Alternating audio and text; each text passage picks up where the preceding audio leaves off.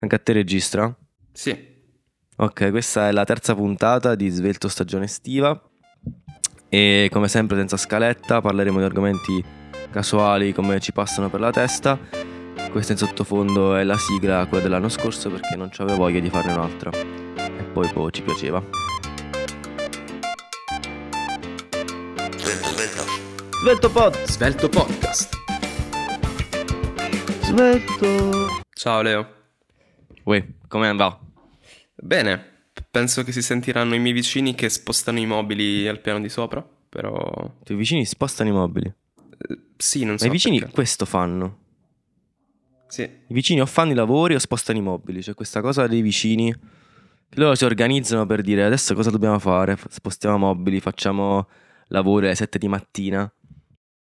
Io sono cresciuto senza vicini in realtà, quindi ho iniziato ad avere vicini molto tardi nella mia vita e ho dovuto imparare a gestire questa cosa qui, questa responsabilità, Perché sei ricco. sia del disturbare gli altri che del eh, farsi disturbare in qualche modo. Perché è una villa. Esatto. No, perché sono cresciuto in una casa in campagna con eh, un ettaro e mezzo di vuoto intorno da ogni lato, quindi E di chi è quell'ettero e mezzo?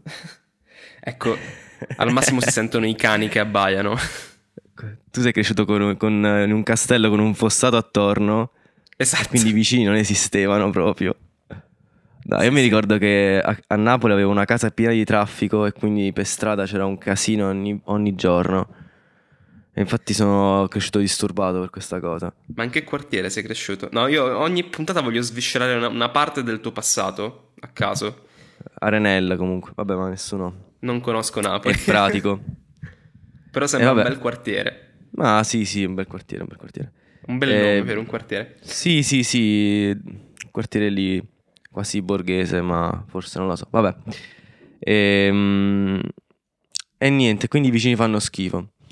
Io sono solo in casa, sono stato solo in casa più o meno sei mesi senza avere né vicini né sopra né sotto perché abito in un palazzo con tre piani, generalmente affittato Ok. a studenti. E non c'era E nessuno. il mio sogno, se- e il mio sogno segreto è stato, a parte provare a fare l'amore nelle scale, ma è andata male. E l'altro piano segreto era quello di fare una festa nell'atrio delle scale, perché sono state vuote. Cioè, tu vorresti occupare degli spazi pubblici del Esatto. tuo condominio. Vabbè, vabbè, eh, vabbè. A parte che è di un solo proprietario tutta la casa, perché giustamente palazzinari, palazzinari, È come tutta Bologna. come tutta va. Bologna. E, e quindi fare una festa di palazzo, tre piani, porte aperte, tutti nelle scale. Bello. Però col Sì, Covid sì, è stato un po' complicato organizzare una cosa del genere, cioè che dici, alle 22 il coprifuoco, era un po' un casino. Vediamo come va in questa stagione estiva. Però mi, mi piace festa. questo approccio. Io, cioè, ti giuro, voglio. So che sono discorsi prematuri, però io a 23 anni vorrei comprare casa in qualche paesino, tipo a 5.000 euro, e però occupare tipo tutta la via perché è disabitata di fatto, no? Tipo iniziare Ok. a piazzare le mie cose nella strada. E... Mm. Al mio paese molte persone fanno così, però li odiano tutti. Perché non c'è il parcheggio e quindi nei paesi piccoli le macchine mettete un po' dove vuoi, quindi trovare parcheggio è un po'... Ah, lì sta la macchina della famiglia. Nella to- zona più sperduta, no, dove non ci abita più nessuno, dove non ci puoi neanche arrivare in macchina. E quindi hai un sacco di spazi pubblici che non usa nessuno, che sono abbandonati. Quindi gli, E tu fa pure un piacere se inizi, ci metti le piante, tipo. Cioè, E poi fai un museo a cielo aperto, Esatto. il museo di Rocco. Tutti ti vengono a trovare e ti portano le cose che restano nel museo. merda. Ma sai Oh, dove devo che- andare adesso? Bello. Dovevo prendere casa? Non lo so. eh, pens- pensavo a Nova Siri Paese, però non lo so. Centro Ah, vabbè, cioè attaccato a casa tua, cioè roba che Eh tu la sì, domenica no, vai a a mangiare a 10 casa dei km però in collina invece che al mare. Quindi... Eh vabbè, ma non è che ti sposti, cioè non è che dici vado in un paesino della Valle d'Aosta, non è che vai a fare, come si chiama, Mauro Corona, sulle No, no, montagne. monta- Però in realtà nelle Marche, cioè se devo darti l'alternativa, penso che le Marche siano un bel posto. Le ridenti Marche. Sì, comunque collina, collina. Stavo dicendo, ma sai Mm. che ho scoperto una roba di cui veramente non fregherà niente a nessuno, però mi, mi ha sorpreso. L'altro giorno ero su Instagram sull'account de- dei, dei musei di Matera, cioè tipo l'account che gestisce tutti l'immagine di tutti i musei di Matera, E c'è un Mm. museo che si chiama Casa Storia del Comunismo a Matera. A E Matera. quindi è un museo privato, gratuito, dove puoi andare, che è la casa di qualcuno che ha deciso di addobbare eh, con eh, tre stanze tematiche, una sull'URSS, un'altra sulla Cina, un'altra sul comunismo in Italia. tipo tutte le pareti piene di poster, bandiere rosse. Oddio, ma, ma perché a Matera? Famosa città rossa, Matera. Capito? Ma perché stanno i turisti, quindi potenzialmente quello che dicevi tu di, di fare un museo dove le persone mi portano gli oggetti è fattibile. La Matera è la Stalingrado del Sud da sempre. Grande forza Vabbè, operaia a realtà si è, Matera. si è- credo sia medaglia d'oro al valore boh, civile. Della resistenza. ne so. Si è liberata dai, dai nazisti Da sola? tipo. ah, perché giustamente gli americani vero sono arrivati, però in Basilicata non sono arrivati. Cioè, qual è la storia dietro? No, in realtà penso che ci sia stata tipo una strage di partigiani materani da, da parte Ah, dei nazisti. ok, ok. Sì, sì, sì. Perché io, mia Però nonna mi ha detto... per tra le prime città in Italia a ribellarsi. Grande. L'ultima a liberarsi fu Salò. No, vabbè. E, mia nonna mi ha raccontato, mia nonna è del 40, quindi aveva pochi anni, e mi ha raccontato la prima volta che ha visto un uomo di colore nero, un uomo nero, perché ha detto di colore, Ok. un uomo nero, e, e la cosa che ha più sorpreso è che lei pensava che lui fosse una maschera tipica del carnevale. E Ah, quindi quando ha visto arrivare gli americani, lei ha pensato che fosse il carnevale. Scusa, ha blackface, proprio... Ma lei non ha so un neo. dirla, però... Lei ha un neo sulla faccia. Guardi, è un principio di blackface. ah, Per citare Raponi. Rapone. fantastico. Mm. Comunque, pos- possiamo smentire, cioè possiamo dire che la seconda guerra mondiale al sud non è, non è esistita? No, scherzo. No, io Però- la ricordo. Eh, Io c'ero. sì. Come, tu nella puntata precedente parli degli anni Ottanta come se tu li, li avessi vissuti. Sì, faccio notare questa sì, cosa. E io c'ero. esatto. Però- No, Ma, ma però c'è quello c'è che stata dire... vuoi delle storie di guerra? Ma partiamo sempre con le storie di guerra, poi parliamo Eh, dei Digimon e le puttanate. Ma questo è, il costrutto, questo è. Esatto. No, però storia di guerra. che- C'è una storia che mio nonno ehm, si è salvato da una bomba che è caduta in piazza prefettura a Potenza e si è buttato saltando da un palazzo. Cioè si è fatto parkour nel 44 e grazie a Quindi questo ha suo parkour sport. grazie a questo suo parkour io sono qui adesso. bene, bene. Boh. No, io l'unica... Cioè, dicevo che scherzavo sul fatto che, che appunto la guerra non è esistita al sud, perché nel sud rurale le uniche storie che si sentono sono degli americani che passano a un certo punto. E, e- e ti regalano le caramelle. Infatti mia nonna si è ricordata che questo soldato nero gli ha regalato un sacco di caramelle. Capito? Cioè, Per questo mia Cioè- nonna è poi capito, è diventata la persona meno razzista che esiste al mondo. Cioè, grazie alle caramelle, del- Grazie alle caramelle. di, di questa Forse maschera del carnevale. E... No, appunto, le uniche storie che conosco, perché gli altri miei nonni sono troppo giovani, vengono da, mia non- da una mia nonna che mi ha raccontato di questi americani che hanno ospitato nella loro cascina in montagna. E, mm, e quindi sì. Madonna. La liberazione in Italia, nel sud, è stato tipo un, un- un trekking, più o meno. Boh. Basta con queste affermazioni. Non lo so, sinceramente. conquiste. Quello che so è che. Eh, ma parliamo un po' di storia, quindi facciamo pure un po' i, i rivali di Barbero. Che a una dai. certa, però facciamolo più approssimativi. A una certa, praticamente, gli americani arrivano in, eh, in Sud Italia e poi si apre un fronte in un'altra parte della guerra. In un'altra parte del mondo si apre un altro fronte e quindi lasciano l'Italia un po' sola. È per questo che c'è stata una grande resistenza partigiana perché gli americani alla fine il nord Italia non è che hanno contribuito chissà quanto. È stata più una libera- cioè una congiuntura di aiuto popolare di persone, quindi partigiani, e poco aiuto di parte dei militari, e quindi è stata un po' lasciata a sé. Vabbè, sì, Quindi- c'è, c'è proprio. Barbero ne parla in una puntata del podcast e spiega che comunque non, non si può riuscire a, a capire quale è stato l'impatto della resistenza partigiana, però Mm. sicuramente ha influito in quello che è venuto dopo perché ha, ha definito l'immagine d'Italia come paese che si è ribellato al nazifascismo e che quindi ci ha La dato Francia- la dignità di non essere trattati al 100% come degli sconfitti. Però noi nel tavolo di sicurezza della NATO, del- della- dell'ONU, non della NATO, Sì. non ci siamo. Ci siamo finiti, sì. Esatto, la Francia sì. Però non E siamo stati Francia? neanche. Non siamo diventati neanche come il Giappone, che ha avuto delle Esatto. limitazioni pesantissime per un Vabbè, sacco il di Gia- anni. Sì, il Giappone è stato poi conquistato dagli americani praticamente Esatto. negli anni 50.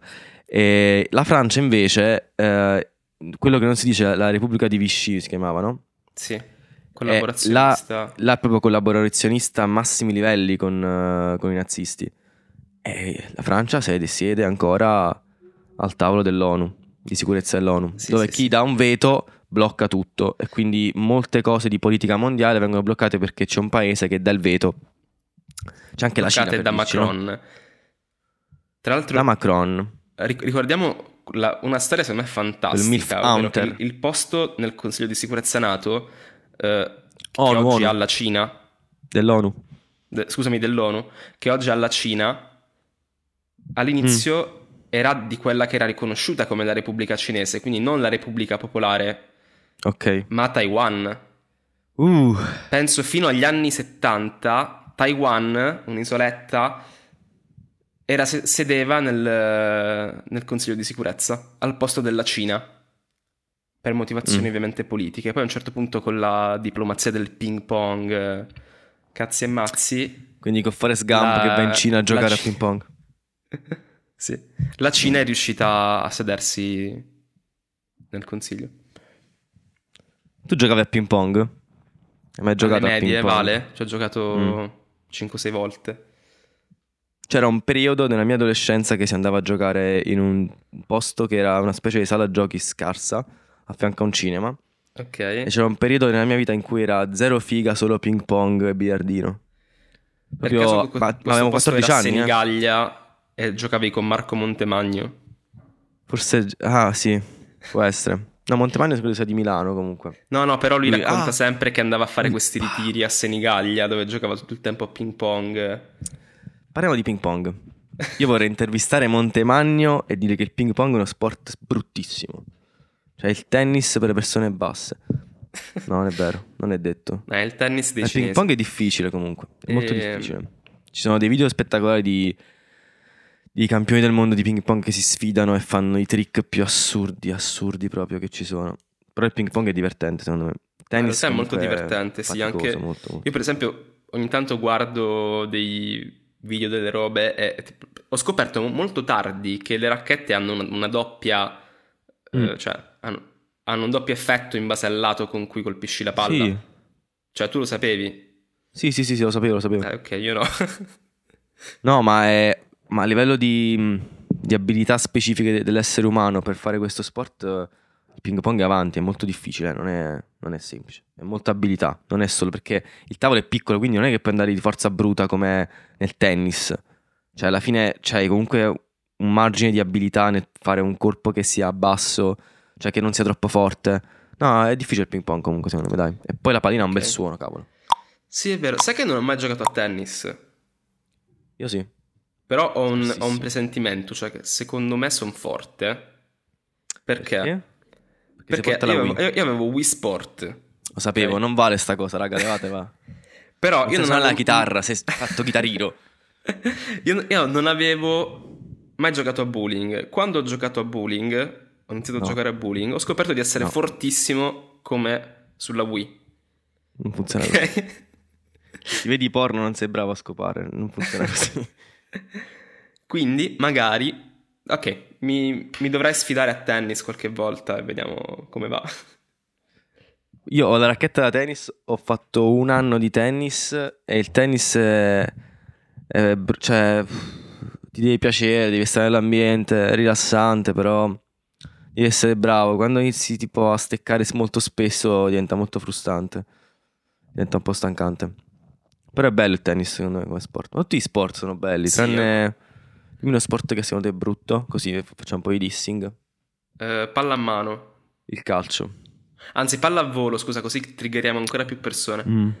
Pallavolo? La palla a volo è brutta. Cioè, nel Bellissima senso, sarò io scarso, però... No, pallavolo è bellissimo. Cioè, boh, non lo so. Pallavolo è uno sport violentissimo. Ti fai del Sì, ti- male, ti ti, fai butti per male, terra, ti capito? spacchi Cioè- tutto. E non ti tocchi.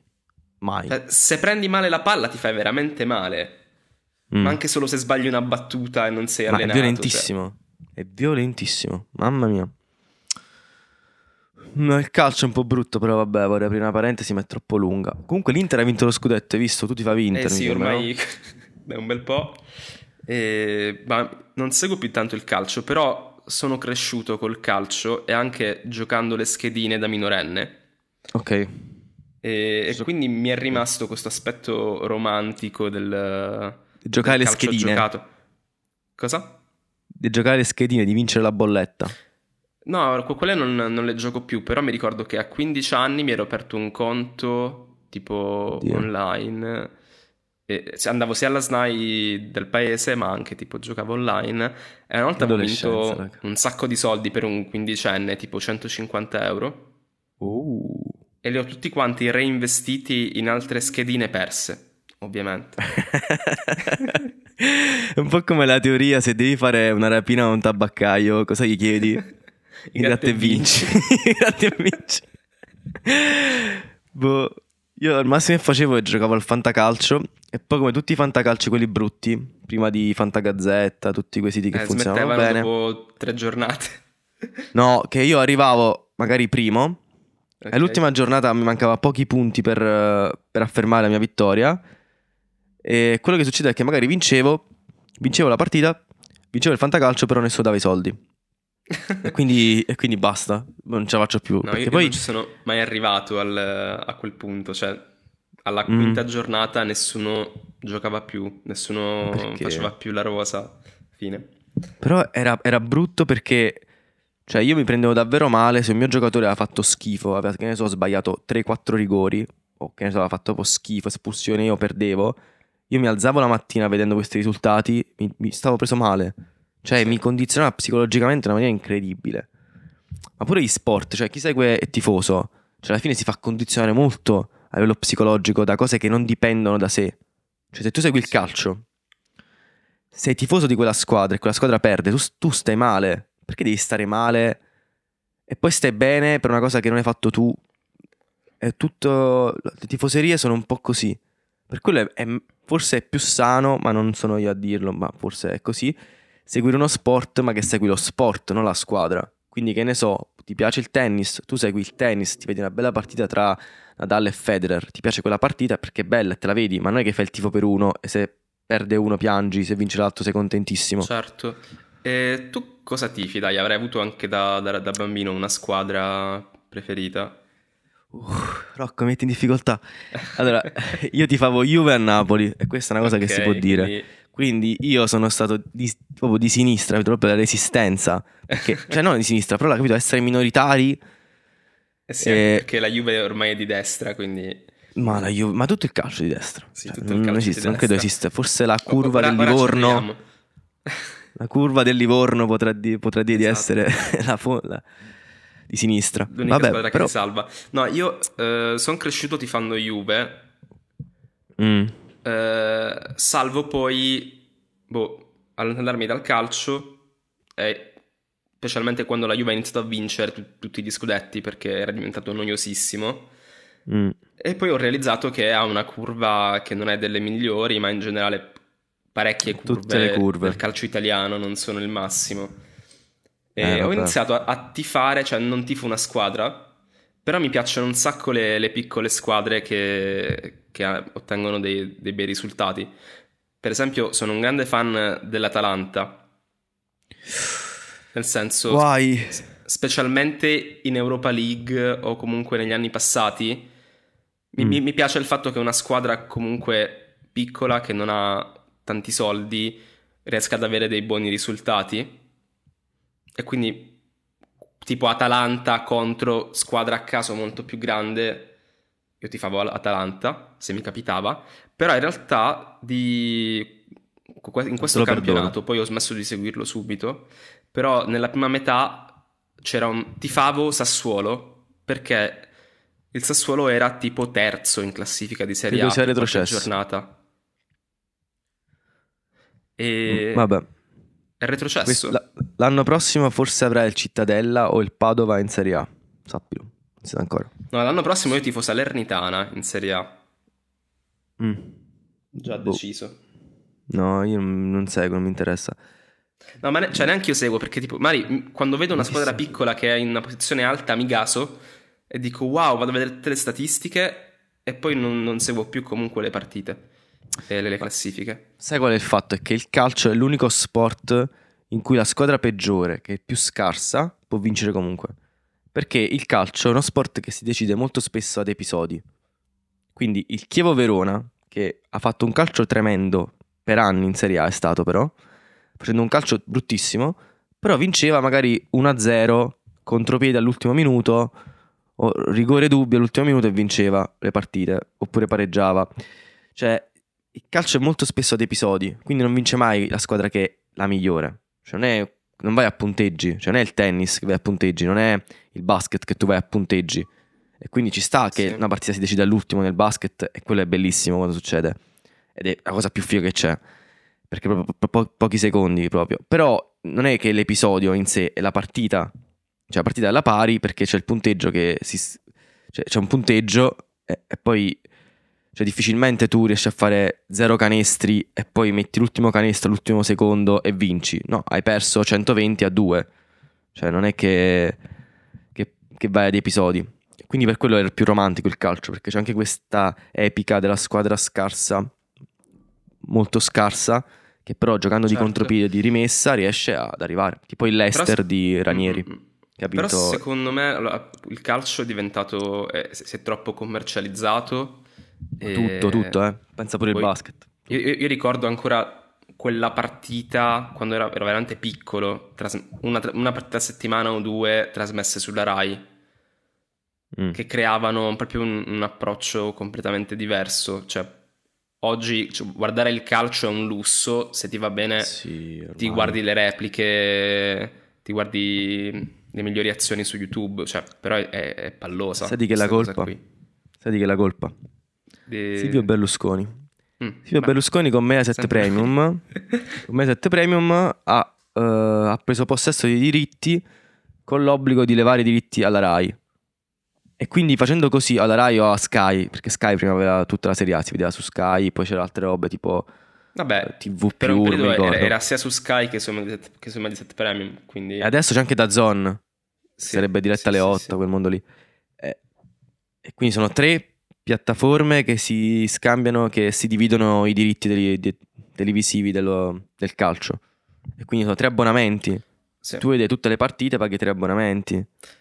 Poi dice che uno non può vedere film, cioè è illegale vedersi le partite su Telegram o, o in streaming. Ma come fai? Senti, ma Cioè, di- diciamolo, facciamo questo discorso qualunquista, ma Mm.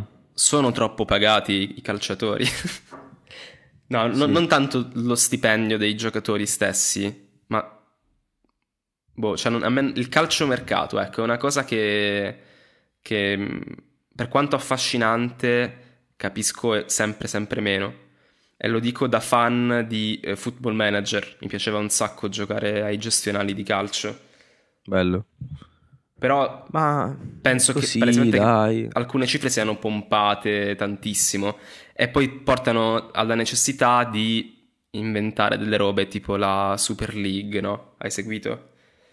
Sì, però, mm, cioè, eh, quando sono, cioè, loro comunque sono dei, immagina che fossero non dei calciatori ma degli attori, che Ok. a ogni spettacolo in cui si esibiscono hanno un pubblico che paga di, boh, 20.000 persone, 40.000 persone.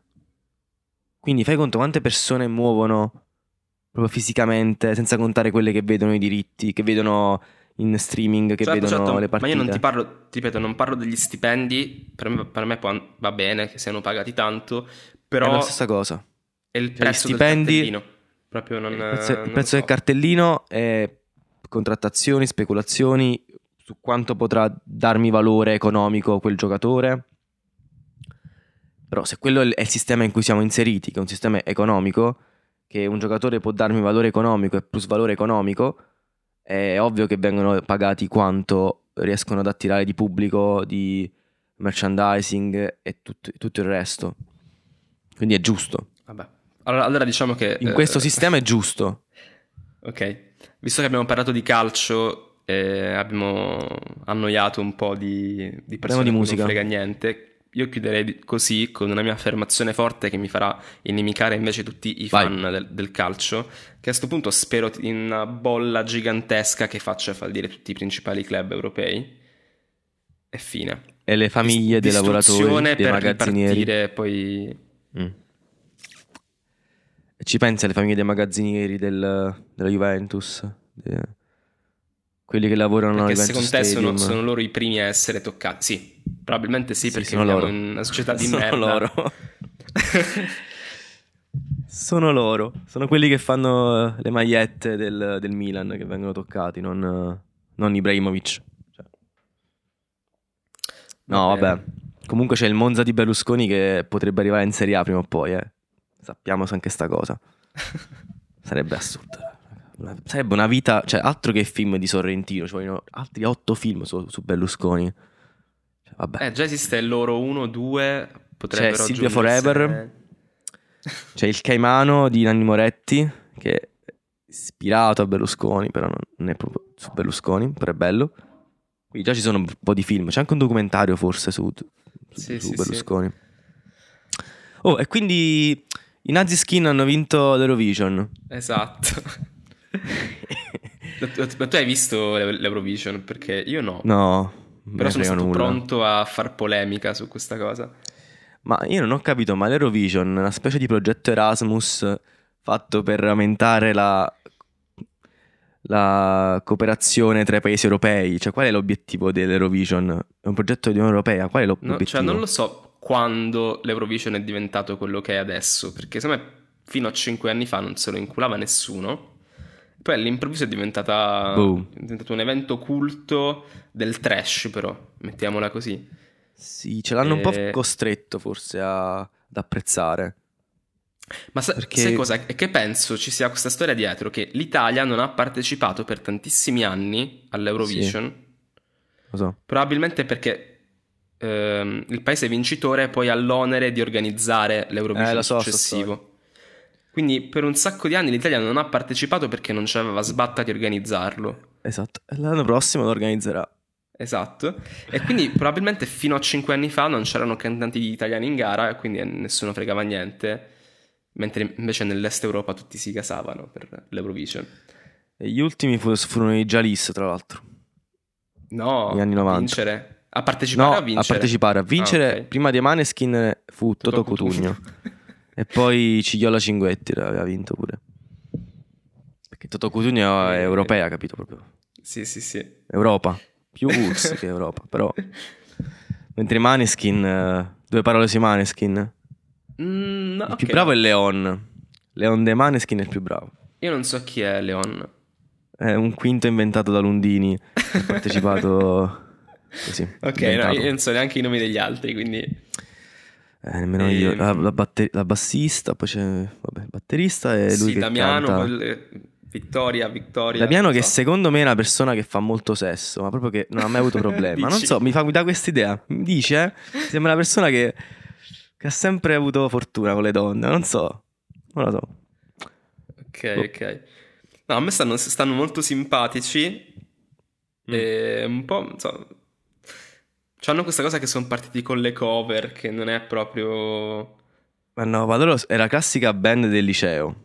Eh sì, sì, è un po', Quella. un po' quella roba lì, capito? Suonava per strada, tutti hanno suonato per strada. Tutti Sono molto bravi. liceo che so- Eh, l'unica canzone forse che ho salvato su Spotify loro è la cover di Un temporale di Gamon. Mm, Vabbè, ma quella è di Gamon, che bello il pezzo. Sì, è un bel pezzo, un bel testo e loro comunque hanno fatto una bellissima cover. Ma pure la cover che hanno fatto dei CCP a Sanremo era una bella cover. Ma perché lui c'ha una bella voce, lui ha proprio una bella voce secondo me. Sì, sì, ma sono proprio bravi, capito? E il Sì. pezzo, il pezzo che... Boh, cioè, Mm. non lo so...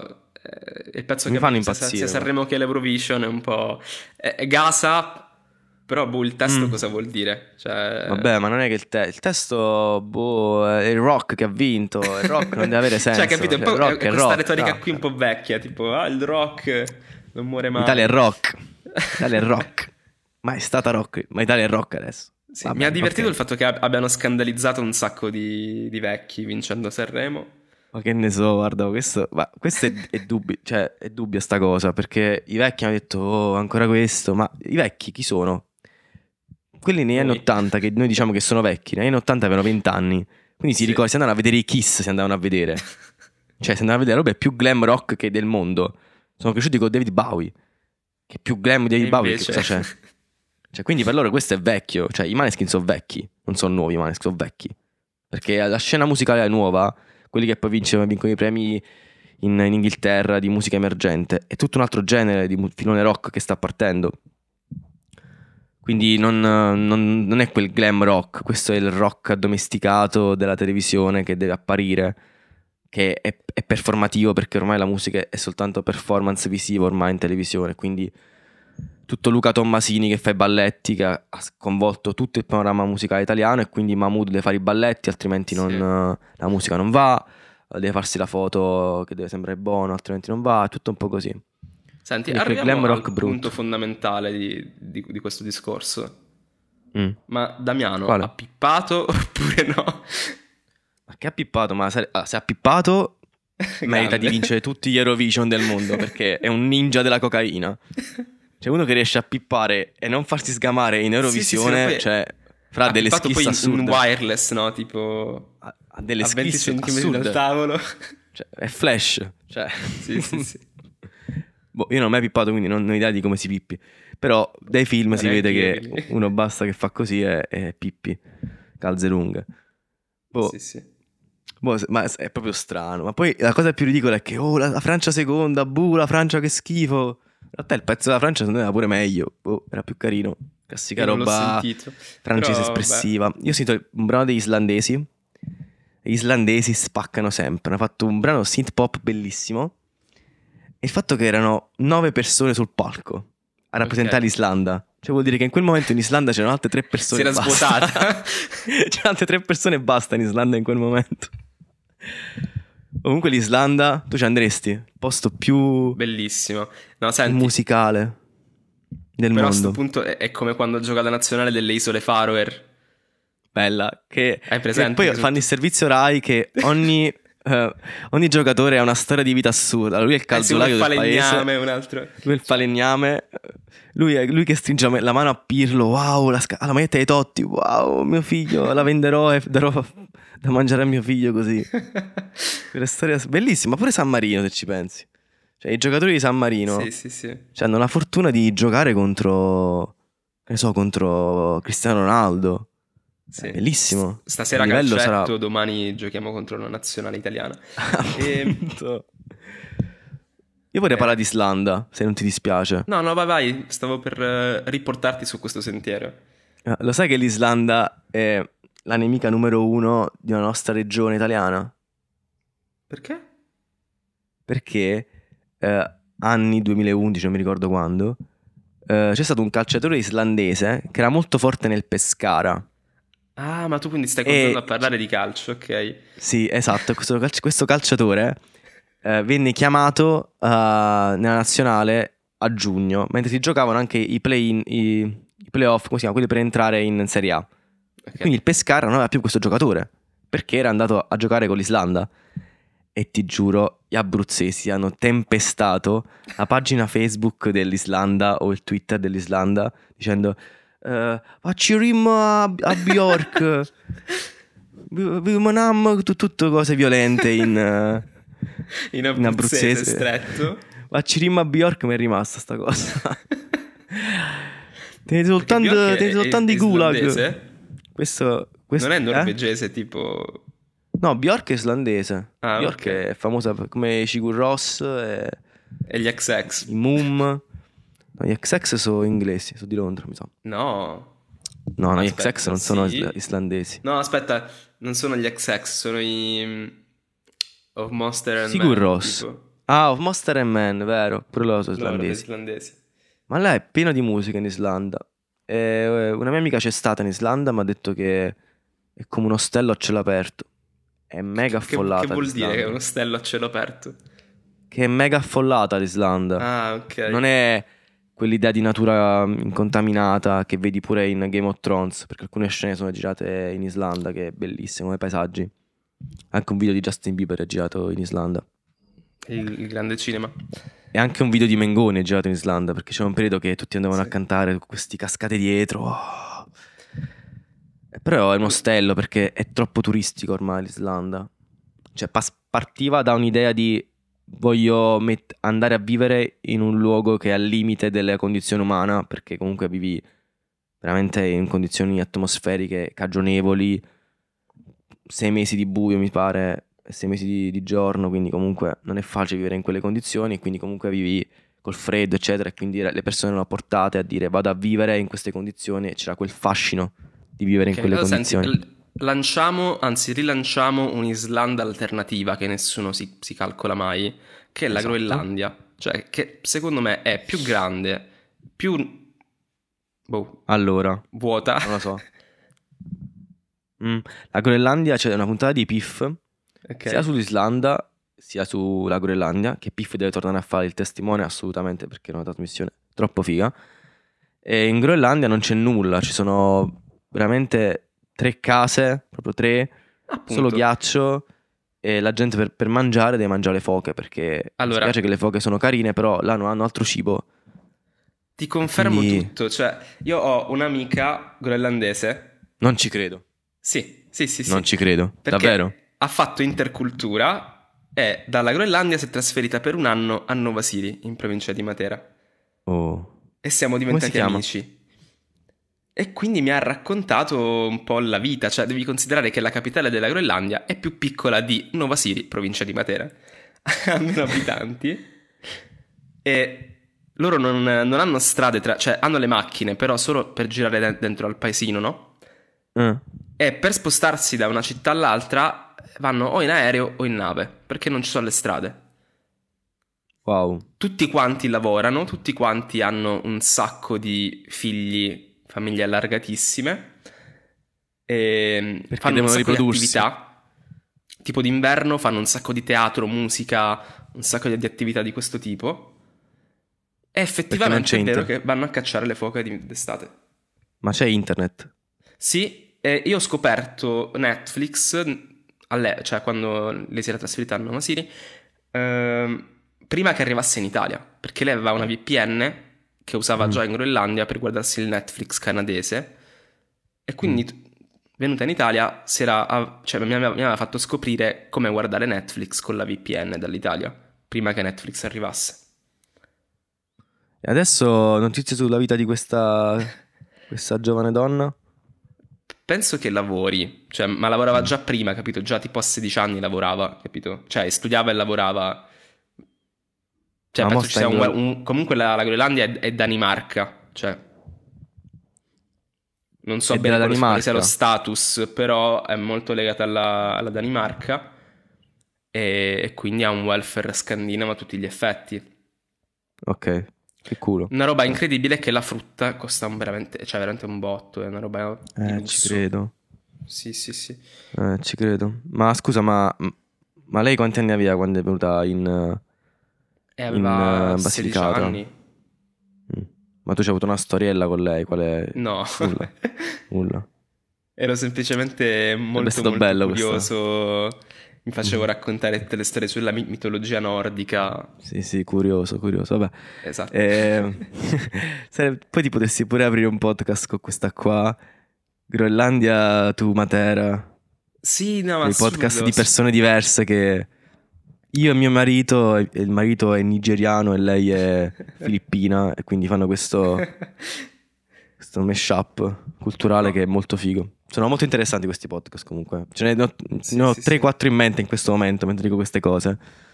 Che sono molto interessanti. Più podcast, ma più canali YouTube di coppie miste che, che fanno queste cose. Ce n'è uno di un tizio italiano che sta in Giappone.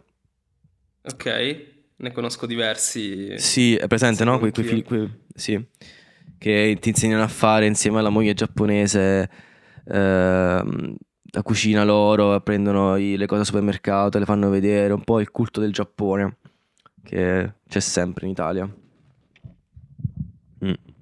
E quindi Groenlandia bella, Groenlandia bella, bella. Sì, cioè è una versione ancora più autentica dell'Islanda. Eh, Eh sì. Oddio, stessa cosa man- forse manca, che è il motivo per cui andrei davvero in, in Islanda. Tutti i vulcani o comunque quell'aspetto lì è veramente bello dell'Islanda. Eh, che quello è. È, Sì. è bello come c'è quell'idea di... Sì, que- cioè è bello sapere che almeno una volta ogni 5 anni lanciano una nube di fumo nel cielo che blocca il traffico aereo. Cioè, Mm. è, cons- cioè, è consolante sapere che c'è l'Islanda lì pronta a creare abbiamo- una piccola era glaciale. No, ecco. Noi abbiamo avuto una piccola era glaciale, mi pare nel 1800, perché è eruttato un vulcano eh, in Indonesia. Ed è famosa questa cosa che è eruttato questo, Vesu- questo Vesuvio. Questo Vesuvio. Che tutti i vulcani sono Vesuvio. questo Vesuvio. Eh, questo vulcano eh, e quindi è stata una piccola era glaciale. Ma molto spesso ci sono delle ere glaciali nel corso della storia a causa Sì, di ma, ma vulcani tu non ti ricordi, eh, penso, boh, dieci anni fa al massimo, che in Islanda questo vulcano Sì, è sì, me lo ricordo, lo ricordo. C'era l'Inter che doveva arrivare in Champions League, cioè quel periodo lì. Lo ricordo, Sì. ricordo. Quindi vulcani, belli vulcani. Mm, Sì, bello Qual vivere all'ombra più- di un vulcano. Tipo l'Etna. Sì. L'Etna, allora ecco, forse è l'unico vulcano attivo che ho visto da bambino. Ho dormito in tipo in un agriturismo proprio sull'Etna praticamente. Ah, Ed è, cioè, è veramente affascinante, tipo andare a dormire in un posto dove vedi gli zampilli di lava e dici, ma mm, mi sveglierò domani. E, e poi ti Mm. accorgi che la gente lì lo fa tutti i giorni e sono tutti abituati. Vabbè, se vuoi ti racconto di Pompei 79. cioè, Ecco, tu, tu stai raccontando, hai detto la data perché ti hai in mente la pubblicità di Alexa. esatto. Come hai fatto a leggere nel pensiero? Perché io volevo proporti di avere tipo una parte del, del podcast in cui eh, raccontiamo una pubblicità che ci capita in modo ossessivo su YouTube e che odiamo. Mm. Ok? Un'altra che odio è. Si può ascoltare storie Esatto, brutte sulla scienza. Questo, questo- questo è il podcast di Barba Scura. A me non mi Anche interessa. perché ho la storia da raccontare. Vai, Barba Scura volta ho parlato su Instagram con Barbascura. E ti ha chiesto delle foto di piedi. Esatto. No, perché c'è storia assurda. Io ho scoperto i suoi video che all'inizio anche molto, cioè, divertenti e tutto. Poi da quando Ah, ha sì. fatto quel, quel podcast io lo- cioè, non, non posso più sentire la sua voce. E... Io non l'ho nemmeno ascoltato. Tu l'hai No, ma ascoltato il podcast neanch'io, però solo la voce della... lui che canta la canzoncina. Esatto. Adesso non posso guardarmi neanche più i suoi video normali, che magari erano carini. Però lui Pensa ha, sta comu- canzone. ha fatto eh, il, il ricercatore, quindi ha viaggiato un sacco in giro per l'Europa e ci sono tutti i vlog di lui che viaggia eh, facendo appunto il, ricercatore. Quindi erano molto belli i suoi video, ti parlo tipo di un anno e mezzo fa, quando li guardavo. E a un certo punto c'è lui che torna a Bologna in, in un video e va in via Mascarella e dice che va dai suoi ex coinquilini nella casa dove abitava. A un certo Mm. punto dico, cavolo, ma quella è, è casa mia, quello è il mio portone. Apre il portone, sale e entra in casa mia, cioè in quella che all'epoca era casa mia a Bologna. Ma è un ladro. E, e quindi esce fuori che lui ah, dormiva, io io ho preso il suo posto in quella casa. No, fra, come fai a, a dormire con questa, co- questa notizia? Cioè, cioè, è un pezzo grosso lui, lo sai? E lui, io ci ho Eh. parlato perché, de- perché poi ho, ho detto, scusa, ma fammi andare a vedere i primi video. E i primi video li ha fatti in casa, in quella che era casa mia a Bologna, con i suoi coinquilini, che erano i miei coinquilini del primo anno. Quindi poi ho detto, scusa, ma cari miei, ma come avete fatto a vivere negli ultimi anni senza mai raccontarmi che, eh, che qua viveva Barba Scura e che avete fatto le comparse in quei video stupidi che tra l'altro erano delle parodie, cioè erano ispirati ai The Pills. Quindi Barba Scura ha iniziato perché voleva essere figo come, come i The Pills. Mm, wow. Quindi ci sono dei video stile The Pills girati nella mia cucina con la macchinetta del caffè. Se questa storia di. Rocco vi è interessato, scriveteci nei commenti più Rocco meno barba scura. Esatto. No, ha, abbiamo un altro annuncio da fare che è solo per eh, chi ci ascolta, che arriva fino a questo punto. Ok. Abbiamo una funzionalità che è relativa ai messaggi vocali. Ah, Se Vale. voi aprite la bio, la descrizione di- delle puntate, c'è un link, voi andate lì e potete mandarci dei messaggi vocali. Non garantiamo a nessuno che questi messaggi verranno inseriti in puntata, però se volete farlo, provate. ok, ok. Fine spot pubblicitario. Bello. Ok, cosa ti aspetti che... eh, Io mi aspetto che nessuno manderà un messaggio. Però ci sta come cosa carina da fare. Magari qualcuno... Potremmo pure fingere di fare una diretta Twitch e quindi adesso facciamo finta che siamo in diretta Twitch. Leggiamo i commenti, le persone ci insultano e noi Esatto. parliamo con loro mentre ci insultano. E tra l'altro in realtà ho visto le statistiche e i nostri ascoltatori ascoltano tutta la puntata. A, tre- a velocità 3 per però. 3 per Eh, pure riesco a ascoltarla. l'importante è, è che quasi nessuno si ferma prima. Mm, beh, l'importante è questo: che eh, non abbiamo scaletta e quindi continuiamo a parlare di cazzate. E, mm, vorrei parlare di un altro argomento molto stupido, che sono i vulcani, che stavamo affrontando prima. Ok. Che mi sono venute in mente altre cose. Pensando al re dei vulcani, lo scunnizzo numero uno, il Vesuvio. E il fatto che il Vesuvio, se dovesse eruttare, e l'ultima volta erutta- ha eruttato nel, forse nel 45, vabbè, durante la guerra, la seconda guerra mondiale. Quindi da, da- da un sacco Un sacco di vite umane. fa una strage assurda. Sì. Ma altro C'è un che... piano di evacuazione gigante. Sì, Eh, allora, ecco, no, evacuazione. su questo mi sono informato, fra. Allora, io ho, le- io ho letto il piano della protezione civile in caso di eruzione del Vesuvio. che si chiama Ciro. Il piano Ciro. esatto, è il nome in codice. Piano Ciro chiama a fuoco, fra. Allora, lasciamo stare la fase iniziale in cui comunque devono spostare, mi sa, credo almeno 300.000 persone dalle loro case. 300.000 napoletani. Cioè, raga, sta roba, io sono di Napoli, posso dirla, fa un po' ridere.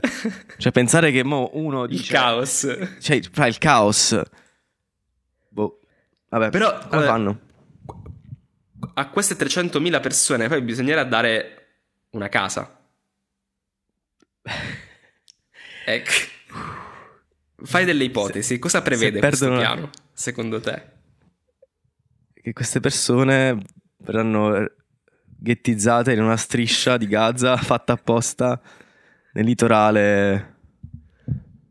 Boh. No, vengono Che- redistribuite con delle Eh? quote in tutte le regioni italiane.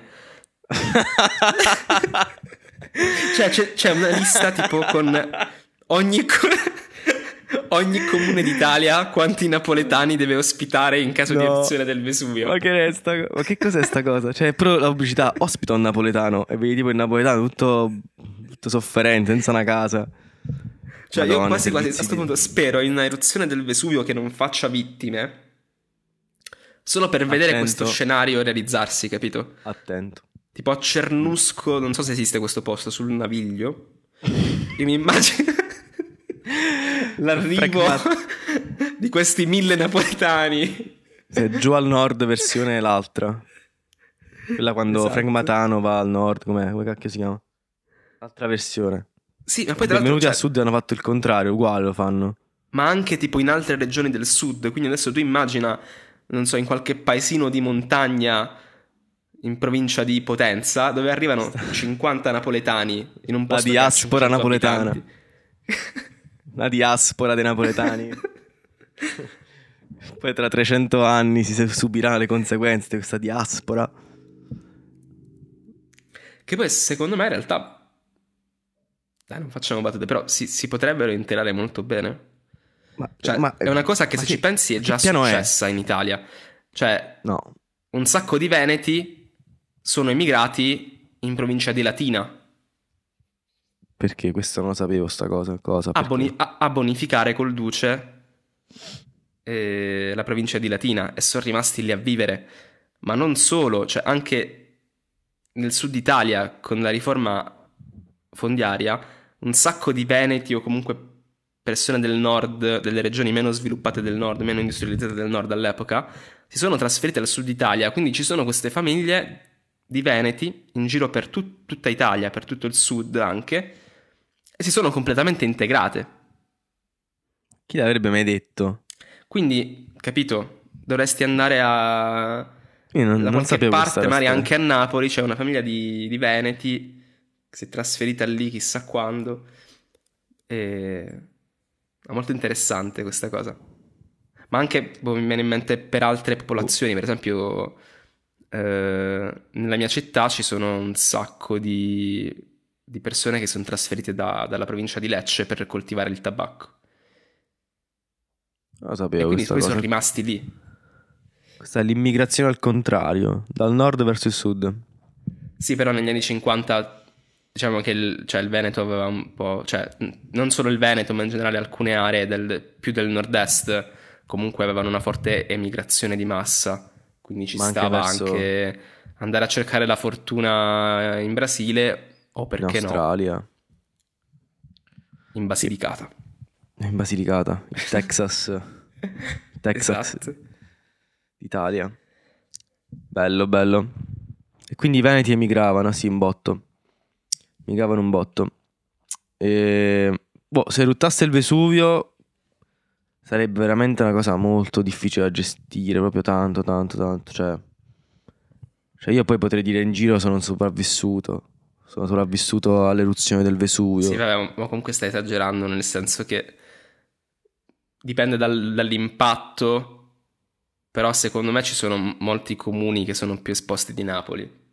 No, ma Napoli non è tanto esposta comunque. appunto, capito? I, i paesi del um, Somma Vesuviana, tutti quei paesi là che sono proprio sotto il Vesuvio, sono quelli più esposti. Quindi in caso di eruzione lì, ciao. Ciao. Boh, sarebbe un bel casino anche perché stando a vedere come in Italia vengono gestite le emergenze, ho i miei dubbi.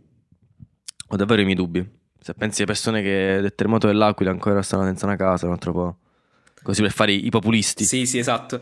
No, senti, e se vuoi proprio continuare con questa... Continuiamo con questa... con questo filone della cancellazione possibile di Napoli, mettiamola così. Ok. Sai, un altro... Questa roba l'ho vista, penso, su Focus, un documentario di, di quelli brutti, no? Mm. Esiste un sistema accurato di monitoraggio di- delle isole Eolie, dei vulcani sulle isole Eolie, Mm. perché è calcolato che potrebbero creare un maremoto che in traiettoria può andare a infrangersi proprio su Napoli. Ma che è staccanimento? C'è Quindi- pure i tsunami. Sì, sì, ma immagina uno tsunami su Napoli. Mm. Io mi ricordo una volta che anni fa c'è stato un periodo in cui in Italia proprio le mafie hanno iniziato a bruciare tutti, tutte le terre vicino ai vulcani, più o meno, in tutta Italia. Proprio il periodo c'è stato quattro estati fa più o meno che c'è stato un casino di incendi dolosi, perché tutti gli incendi sono dolosi, non esiste l'incendio involontario. E eh, sopra il Vesuvio fecero partire un incendio e ci fu un post Facebook stupendo con scritto i napoletani hanno lavato il Vesuvio col fuoco. Fantastico. Tu non conosci il coro da stadio. No, lo, lo- lo- lo conosco, però in realtà non, è- non so, non mi ha Mm. fatto ridere. Questa storia. Però assurdo. No, perché stavo pensando a- alla terra dei fuochi, quindi ero un, mo- un po' preso male. Mm, pensando alla gente che muore di tumori e altre cose. Sì. Mm, Eh sì, la terra dei fuochi è un po' un casino in effetti. Tra l'altro ti posso dire una cosa, cioè secondo me la Campania, la, diciamo la Campania vista dal Frecciarossa, che più o meno questa, così, si- così si può riassumere la mia conoscenza della Campania, sai che sembra veramente un posto veramente rigoglioso, cioè il Lazio, ma ancora di più la campagna del Lazio, sembrano i posti più rigogliosi sulla terra. Cioè, io me li immagino, io mi immagino i romani che arrivano là e fanno wow, che bello, Ok. cioè, è fantastico, cioè, è veramente pieno di verde. Sembra, mo- sembra fertilissimo, cioè, tutto fertilissimo. Ma è fertile l'Italia comunque, dai, non è che è così male. No, però, cioè, in confronto a altre regioni, cioè, in confronto alla pianura padana che è brutta, in confronto Beh, piano, anche al piano. sud che è Brullo, Piano, Campania piano. e Lazio sono comunque verdi, belle, cioè bei posti. Allora, Napoli, Pino Daniele, a Ferrara, Vasco Brondi. Esatto, Se, se- vedi un po' C'è lo un stile delle motivo. cose, c'è un motivo, no? Esatto. Cioè. Quindi è quello. Non lo so, però ci sono tanti posti fighi dal finestrino, perché ogni posto è bello visto dal finestrino. Quindi è bello così. Cioè pure vedere l'India dal finestrino è una cosa, vacci a vivere è un'altra. No, assolutamente. Secondo me, eh, specialmente il Casertano, la zona di Napoli, è troppo densamente popolata, non, non potrei proprio Viverci. viverci. Eh, Se tu sei cresciuto che avevi una villa e non avevi vicini perché tutta la terra intorno a te era tua, Sì, ma smettila di Napoli chiamarla come villa, se no tipo diventa la puntata di, La di puntata Saviano faccio da lo Longini. snitch. Però, vabbè, faccio lo snitch e la guardia di finanza dicono ma sti terreni esatto. Mm. vabbè ma ah, la terra sud non costa nulla cioè figurati No, ma è, ma è un... coming eh, out cioè. una tutti abbiamo casa- terre al sud Un podere, è un podere. tutti abbiamo E- case al sud terre al Sì, sud sì. che ci Quante costano e non ci fanno prendere le borse di studio terreni incolti al sud che ci alzano l'ISE terreni incolti in mezzo a nulla che prima o poi un nostro zio ci farà qualcosa sopra un uliveto non sa cosa però ti, ti ammazzano l'ISE queste cose perché in Italia oh abbiamo 4 minuti per parlare della patrimoniale io volevo fare tutto il podcast per parlare della patrimoniale patrimoniale. ora mi sono ricordato che "Guarda devo parlare della patrimoniale Non mi possiamo. sono alzato dicendo ora facciamo un'ora in cui parliamo della patrimoniale oh Ok. Mancano pochi minuti. Ah, veloce, veloce. Oh, Concentra. 4%. Cioè, tassa su successioni 4% in Italia. Il resto del mondo 40%. Va tutto benissimo. Eh, volevo dire sta cosa, me la sono segnata da ieri. Mhm. Ehm, le- a Firenze le famiglie che erano ricche nel 1400 sono, Sono le stesse che sono ricche adesso. Sono le stesse, da 600 anni. Cioè in Italia c'è un immobilismo sociale a livelli altissimi. Nessuno si muove. E ancora non si parla di fare una patrimoniale bella bella che riesce un po' a cambiare le, le sorti del- dei giovani, non li fa scappare via. Abbiamo veramente solo pochi minuti per parlarne? Come parlare tanto e parliamone tanto, dai, tanto ormai. No, dai. allora, io mi ero, mi ero, ehm, appassionato al tema della patrimoniale un po' di qualche anno fa, quando ho scoperto il, il pensiero di questo filosofo eh, francese che si chiama, vabbè, Proudhon. È un teorico anarchico. Ok, Proudhon, sì.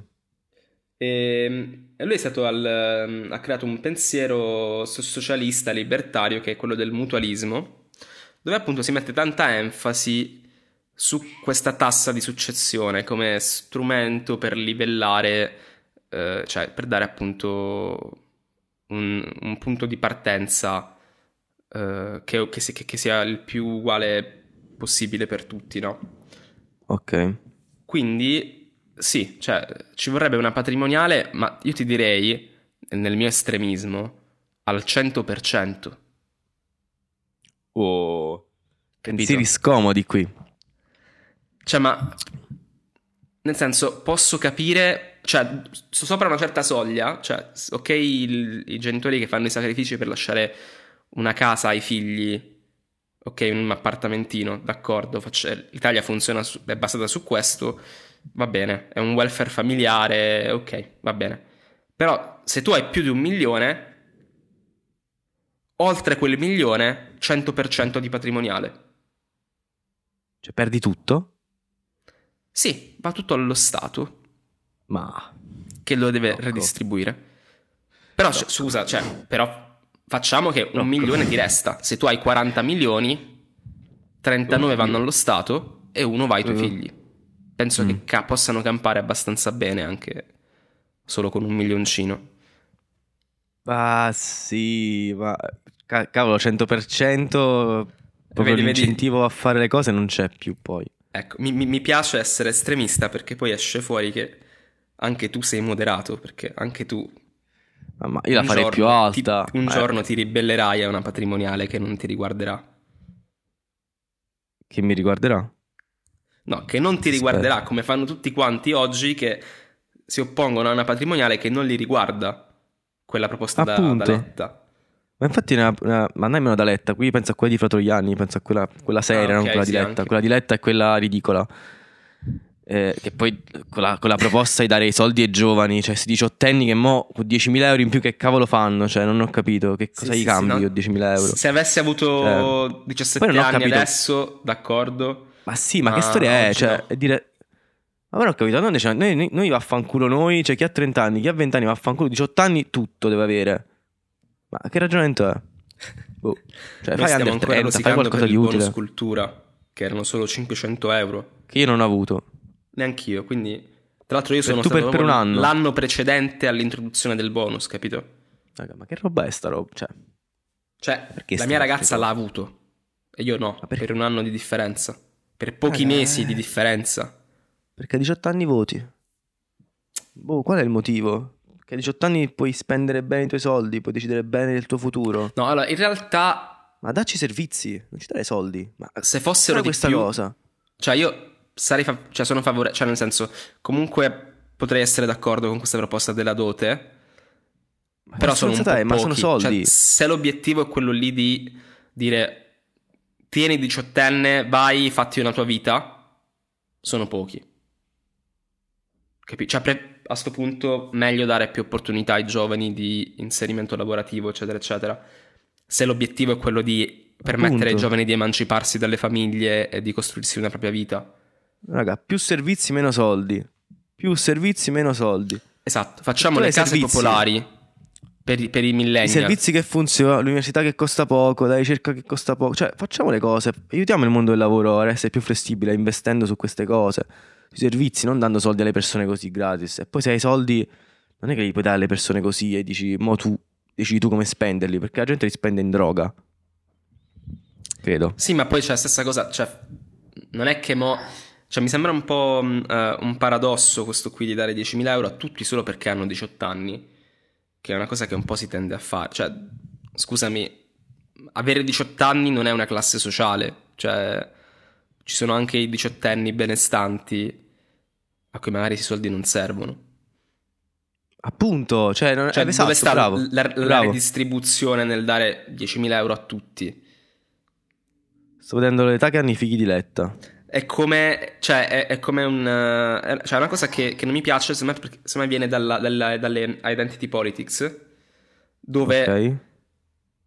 comunque una persona di colore, però ricca, comunque rientra nel, nella macro categoria. eh, Persona di colore. Sì, di- quindi di- automaticamente discriminata. Ora non mi ricordo, c'era un- avevo letto questa news di... ehm, perché in America si discuteva del, del perché di dare la priorità per la vaccinazione eh, alle persone eh, transgender. Ok. Che, che- che non ha, cioè, che non ha senso perché se tu stai identificando eh, in, quel, in- quel gruppo di persone una minoranza che è discriminata e quindi dici ok, vacciniamoli, però non c'è un effettivo motivo per cui debbano avere un accesso prioritario alla, alla vaccinazione. E poi, cioè, nel senso, le persone tra- transgender saranno vaccinate come tutti in base ad altri criteri, perché ci sono persone transgender più anziane che hanno più bisogno del vaccino e, Mm. e- e così via. Cioè, ci sono anche. Ora continuo con l'esempio delle persone transgender, ma vale per tutto. Ci sono persone benestanti, ricche, eh, ci sono proletari e padroni. Fine. Ho capito che dici.